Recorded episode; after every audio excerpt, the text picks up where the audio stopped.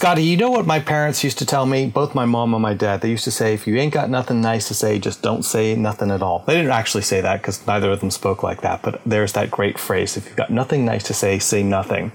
And I think that that some of these life lessons we receive when we're young can even be applied when we're older.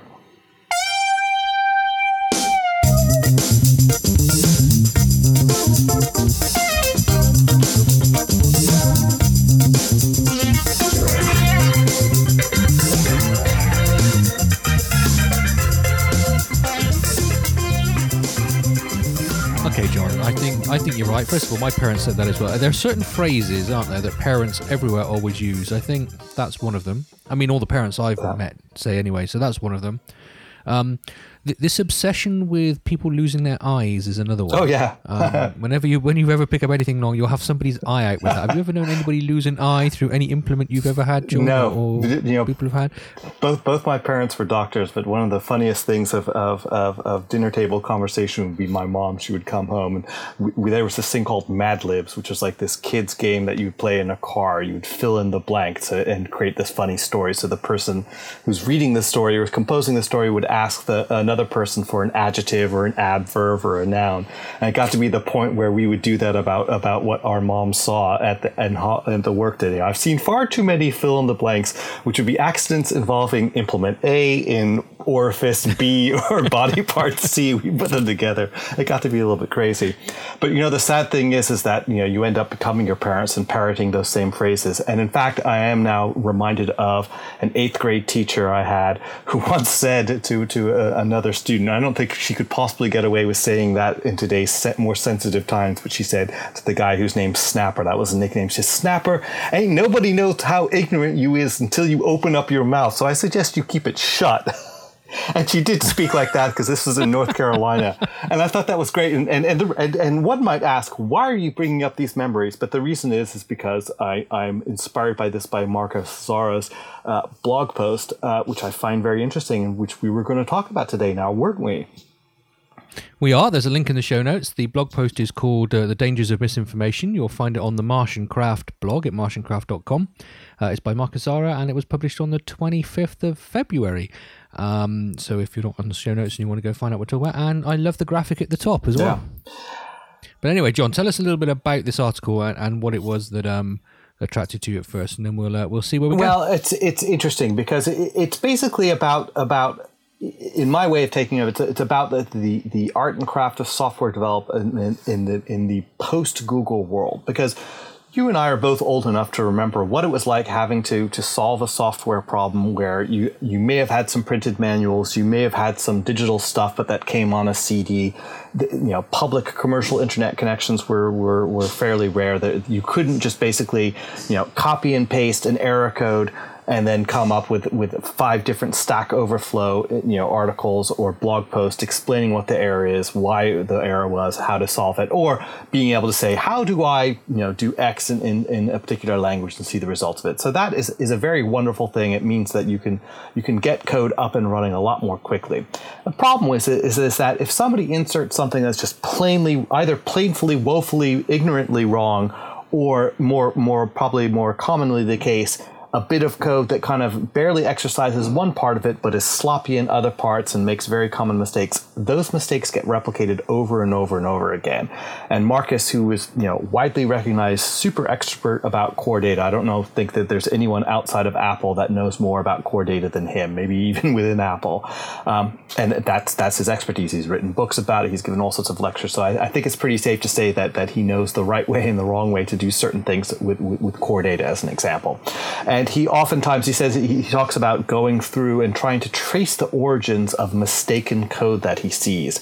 And he traces them back in some cases to, to printed published books or upvoted stack overflow responses. And he says the problem is is that the people who who, who post these things on the one hand it's very nice that they're willing to do it. On the other hand you kind of have a responsibility if if you do something to, to, to make it very clear that that this is not you know the be all end all solution, but that this is you know you've had this problem, you've tried something, this is what you've tried, not that this is not that this is the solution.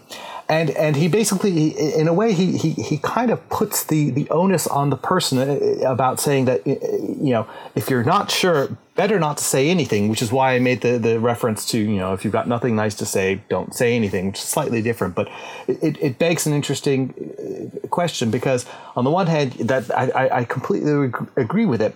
On the other hand there's the great kind of uh, phrase caveat emptor which i'm sure i'm mispronouncing but essentially is always translated as buyer beware and i would like to know how to say in Latin, you know, copy code copier and paster beware because I also think that that you know the, the onus should be on the person who's taking this this great shortcut that is available but using it irresponsibly and yeah copying and pasting code from anywhere and then and perpetuating a bunch of mistakes. So a fascinating article but but that does you know require this discussion.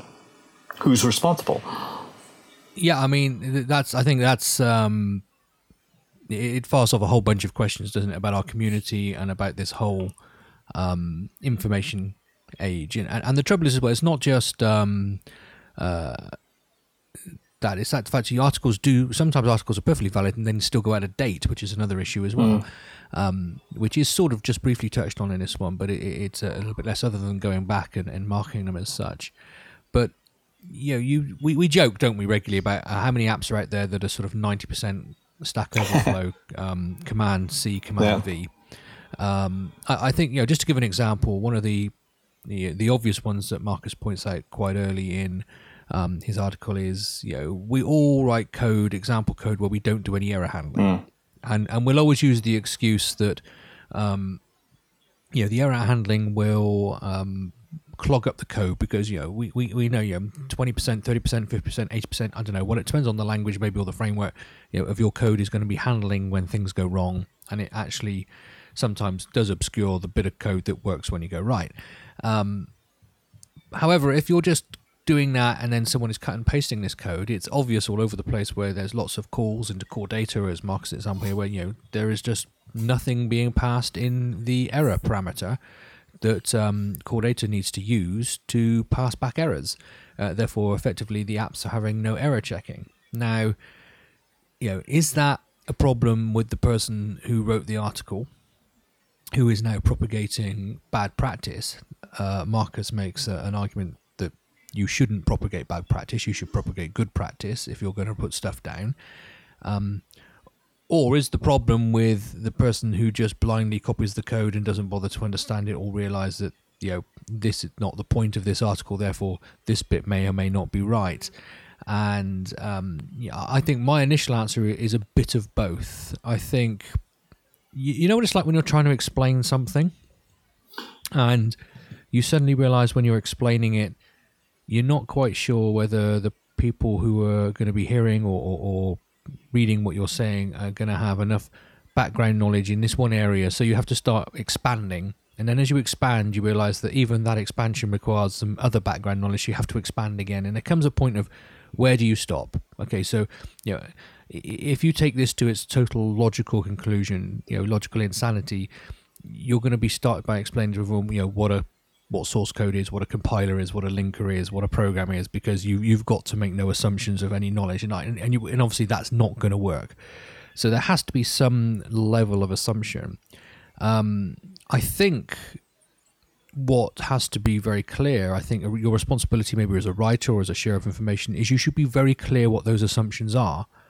Um, so, for example, if your if your code contains no error handling, because it really does get in the way. I don't think it always gets in the way. I think with a couple of lines of error handling code just to make it complete, that's fine. But if say it really does get in the way, you know, your article should explain in, in great big bold bright red letters, you know, do not use this code in production as it does no error handling and if you did so you know you will be smitten down and mm-hmm. left as smoldering boots by the you know the um the powers that be you know then because because otherwise you're um you know you're taking a responsibility for uh, for every piece of knowledge there is in the universe and whoever's reading it, and that's just not going to be possible.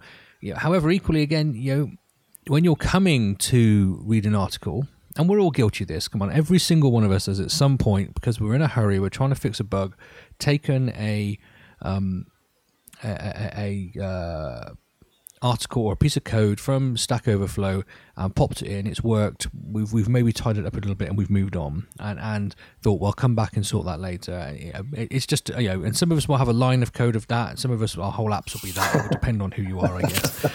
Um, and that's just really wrong. And one of the nice things, okay, I would rather have the world we're in now with things like Stack Overflow um, you know, when I started, it was mainframes, and you literally had the mainframe manual, which was you know as use, good as most reference manuals, was absolutely useless for anything.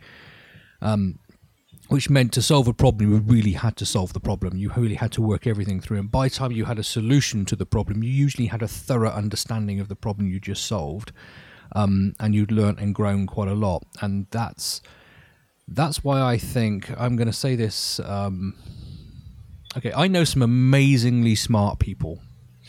Um, uh, people who are a thousand times cleverer than me, a thousand times better developers than me, um, and some of those are you know 18 years old, and some of those are 70 years old, and you know it is as a range. However, I do tend to find so this is a huge generalization. Please, people, don't get upset. You know, I do tend to find that people um, who have been doing this for a long time 25 20 years plus. People of our sort of age and upwards maybe maybe a little bit younger than us as well. Um, because we had to go through that our general background understanding of of development is wider than a lot of other people a lot of people who come to it and just learn how to just program for the iphone for a book for example uh, and do it for a number of years. Because we had to go through those processes of understanding the general principles of what we were doing and that's how we did problem solving and that helps us to do to do other things. So when we can take all this massive information, and I'm not bigging this up here, I'm just I'm just saying this is a, a, very generic thing.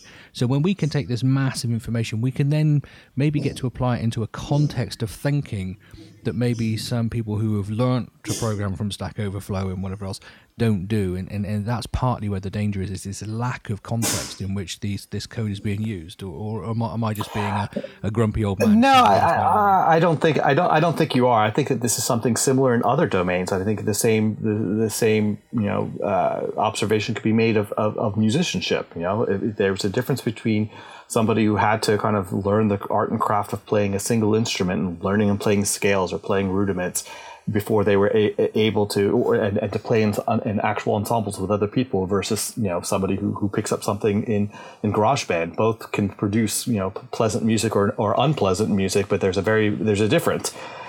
You know, it's a similar uh, said with lots of fields um, including construction. I'm sure that the, people who are banging away constructing, reconstructing your village as if it was just a, a Minecraft playing field, there, there are those that have. I have to warn you. I, I have electrician in the house. I have a builder in the house. Someone's just sent stuff to the printer just behind me.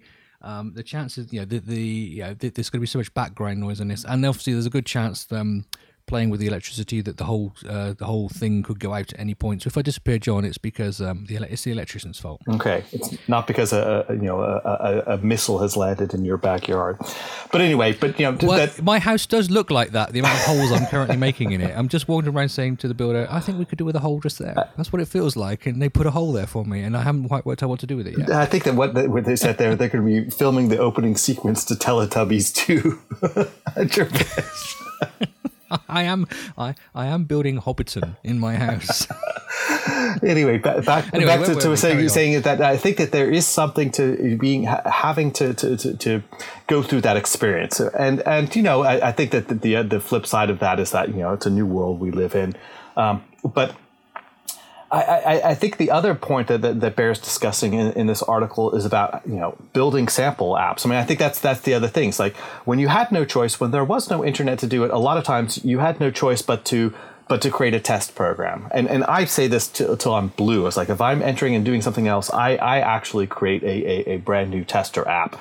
Um, I just find it a lot easier because especially when you have a complicated app, you're working on on a, on a new feature or a new something it's a lot easier to build a, a, a kind of a, an independent class of whatever self to solve your problem, especially if you're, it involves a new framework. Let's say you're, you're whatever doing v, doing video editing and now you have to delve into AV you know uh, foundation framework.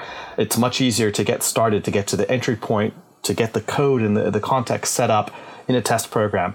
The, the discipline of, of having to do that also then, if, if you then turn that into an article, you know, you're, you're, you're almost, and you're willing to put your name onto it as a complete program versus just a, a little snippet that goes in Stack Overflow, one would hope that that, that causes you to, to kind of be a little bit more, uh, whatever, shamed, if no, no other explanation, into kind of doing error handling, or if you're not going to do it, at least kind of you know actually passing in an actual NSError object and maybe even logging the output of if there is and putting a comment saying you, you know more sophisticated error handling here or, or, whatever just going a little bit further. But the exercise of actually having to build a, a test case you know, Marcus says that you know that that's step zero. That you can't complain about a framework not working or or a class not working if you're unwilling to do that.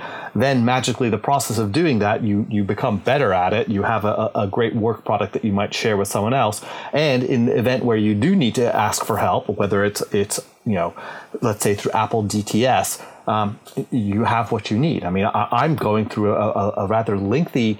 Uh, uh, uh, problem that I, have been dealing with with combining still images with, with videos in AV Foundation, and and this is a framework which it's amazing. It's been around for a while. There's there are in many ways lots of lots of examples for for combining multiple videos with some audio and, and, and exporting it and playing it back. It's a great framework but there are precious few examples for, for full frame still images. And and you know there are lots of example code that's saying hey if you want to put a watermark on top of your video here's how to take an image load into a layer include a layer in your composition. But if you wanted to do something like what you might do in Final Cut or, or iMovie where you can say you know here's some video and here's some animated image and, and go that there aren't any examples for it. And in fact I was just pulling my hair out and involving every other other smart person I know who has familiarity with this and saying hey can you help me with this? And, and it, it, was much easier and much more credible for me to be able to ask them if I said, I've built this tester app. Here's the test case where, you know, this works, but this doesn't. And it's all set up so they can focus on the problem. They're in a much better position to help me.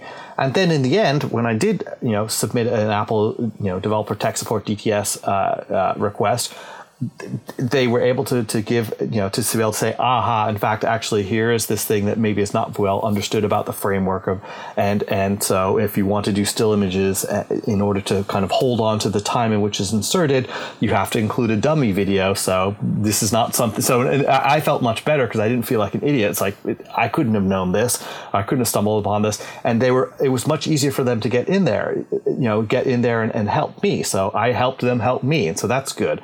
So, and and but the problem of it is, is that this has taken a long time. So it, it's a good thing that this is a you know kind of a, an evening weekend side project, mostly done for love.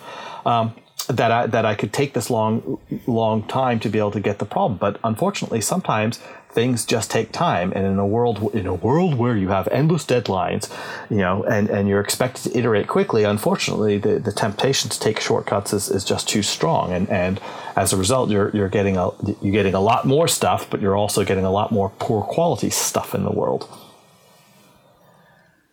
I mean i'm a big fan of doing sample apps but i don't do it as uh, as often as i should um, and i pay for it every time. Um, the reality is when you when you break your problem out into a sample app, you are guaranteeing that the problem you think you have is the problem you have. Yep. Because you know nine times out of ten, um, uh, for me anyway, you you start a new app and you uh, put the bit of code in, or you write the bit of code that you think is broken in the framework, um, and it just works, and that immediately tells you there's a different problem to what you thought you had.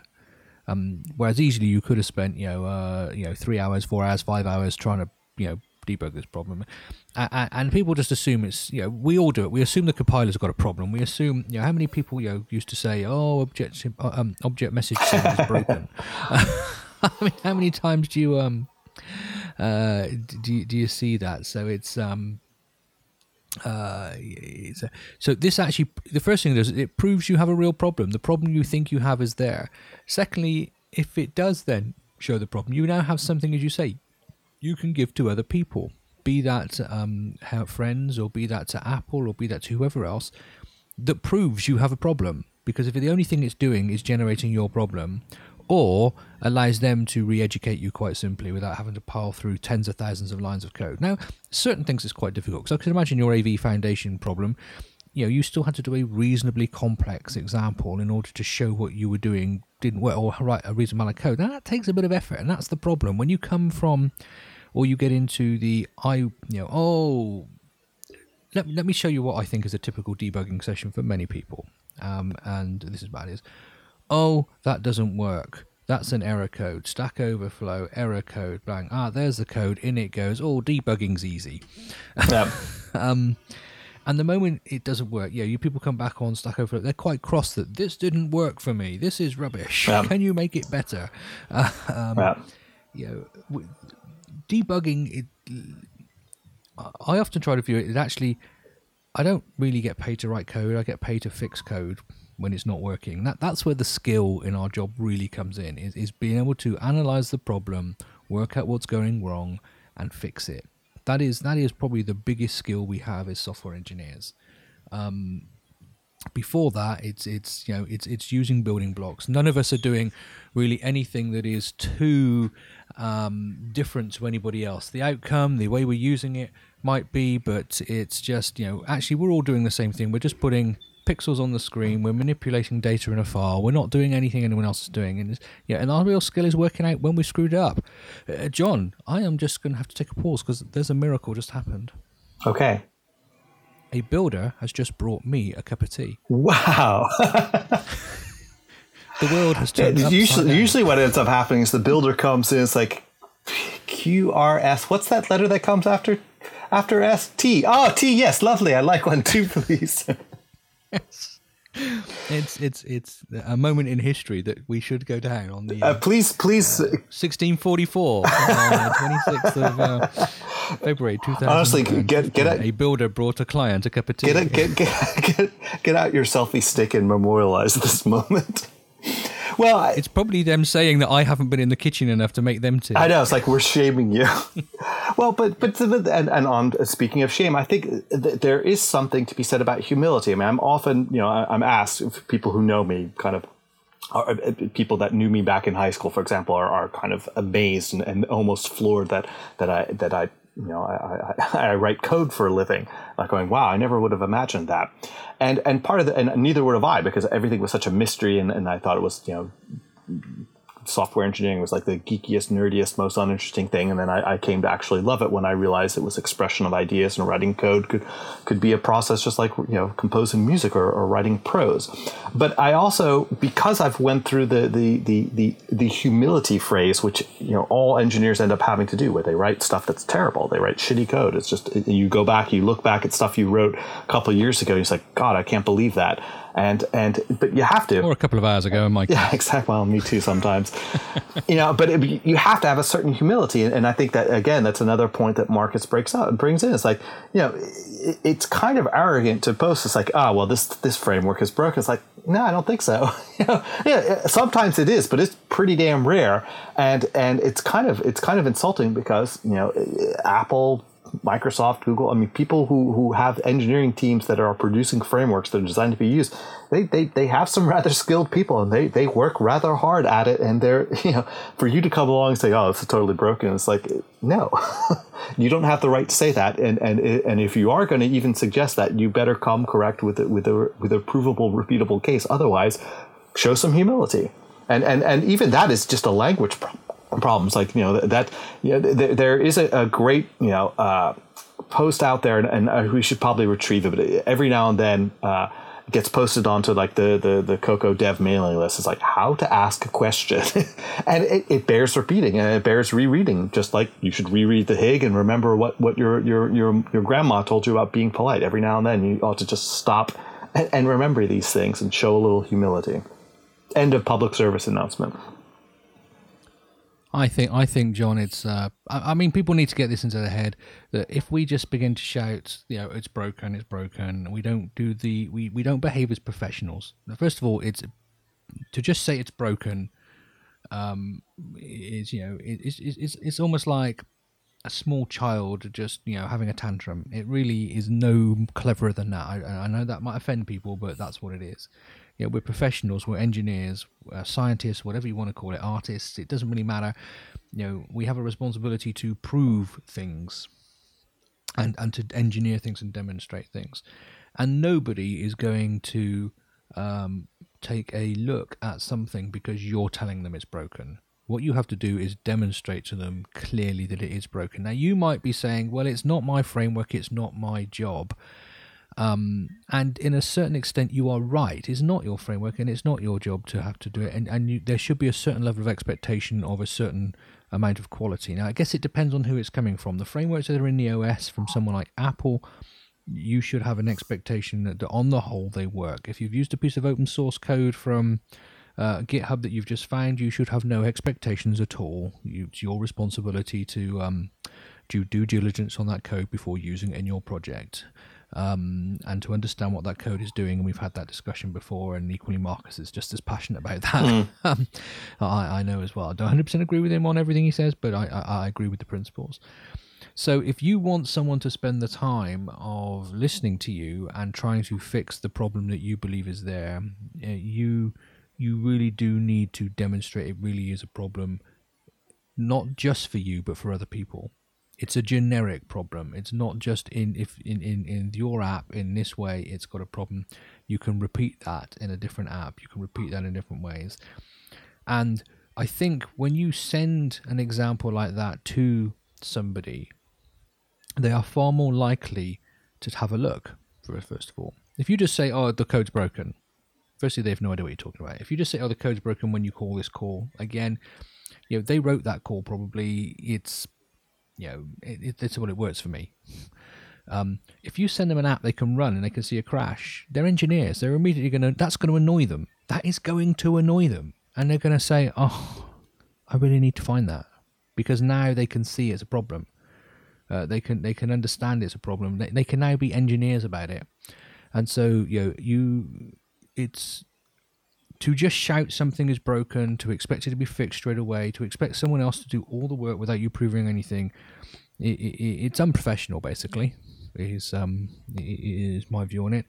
Um, and so, and I think if we can change that culture to to treat each other with a little bit more professional respect in, in the way we handle errors, then we'd actually find more errors being fixed quicker because the culture will be one where we actually wanted to, as opposed to, oh, just get off my lawn and stop moaning at me. Mm-hmm. So I expect that one year on, we'll be able to comb through Stack Overflow and just see, you know, a, a much improved landscape, or not. it would be nice. It would be it nice. Would be nice. And if it, if that is the case, we can take full credit or not. Yeah, why not? yeah, let's just take the credit. It doesn't matter. Let's not be unprofessional. Let's just do it.